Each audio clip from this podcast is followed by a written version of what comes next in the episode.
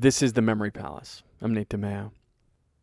The guards rolled their eyes as they let the strange woman through the gates of Libby Prison. Elizabeth Van Lew was used to that sort of thing. Since she was a girl growing up in Richmond, Virginia, long before it became the capital of the Confederacy in eighteen sixty-one, people called her an odd duck. She was so headstrong and opinionated for a girl. And when she was marrying age, even though she was the daughter of a wealthy business owner, set to inherit a mansion in the center of town and a farm just outside, she had very few gentlemen callers. It seems her reputation kept them away. And when she was twenty-five and her father died, this odd, willful woman did something that confirmed to all of Richmond society that indeed she was a little nuts. She freed her slaves. And for the next eighteen years, while the country went down the road towards civil war, Elizabeth Van Lew was the neighbor the people of Richmond would cross that road to avoid. She was the strange spinster who lived in the crumbling mansion, alone except for the black servants whom she paid. The first Union P O Ws started showing up at Libby Prison in late spring of eighteen sixty-one, right after the start of the war. And Elizabeth Van Lew did too. She arrived with cakes and bread and meat wrapped in cloth and books and Bibles for the prisoners. The guards decided to let her in. She was harmless. She was that woman they'd grown up calling Crazy Bet. Lately, she was the woman who didn't march in the torchlight parade to support the troops. She was the woman who'd talk about her ridiculous unionist politics when others were singing the praises of the new nation's new president. For that matter, she was the woman who talked politics at all. She had to be crazy. And as the war went on, she seemed even more so. She stopped brushing her hair. She didn't bother to mend her clothes. She talked to herself incessantly. She would weave when she walked down the road. And the guards would laugh. They'd call her Crazy Bet to her face. And they would wave her through the gates. On the last day of February in eighteen sixty-four, three years into the war, Union forces were set to move on Richmond.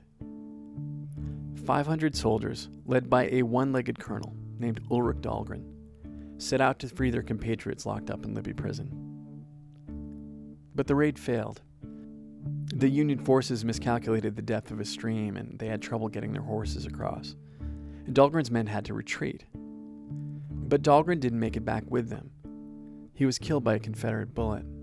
His body was stripped of its valuables, of his wedding ring, of the finger that wore it, and of his wooden leg, too. President Davis ordered that his body be buried under the cover of darkness in an unmarked grave a few nights later, which was bad form, and Davis knew it.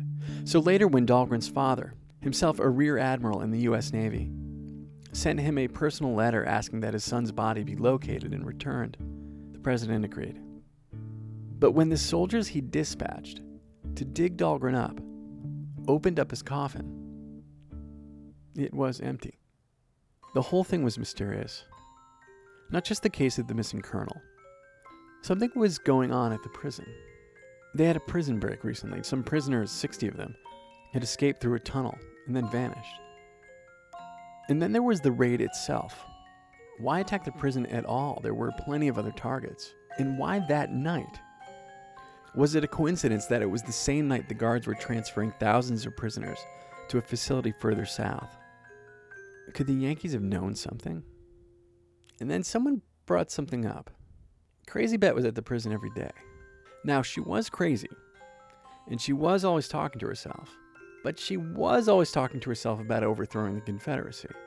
Maybe this is something we should check out. Soldiers knocked on Elizabeth Van Lew's door. She welcomed them in, let them search her house, and they didn't find anything. It was just a dusty old mansion, with stacks of books piled near the doors, and the soldiers grumbled and walked away, shaking their heads at the strange spinster. A year later, in April of eighteen sixty-five, the capital was falling. Robert E. Lee's men could no longer defend it. Fires and panic were spreading through the city. Shells exploded day and night. Union soldiers broke down the doors of Libby Prison. And again, people came knocking on the door of Elizabeth Van Lew, and they were angry. Because from the top of her house, for the first time anywhere in Richmond, in the four years since the war began, flew an American flag.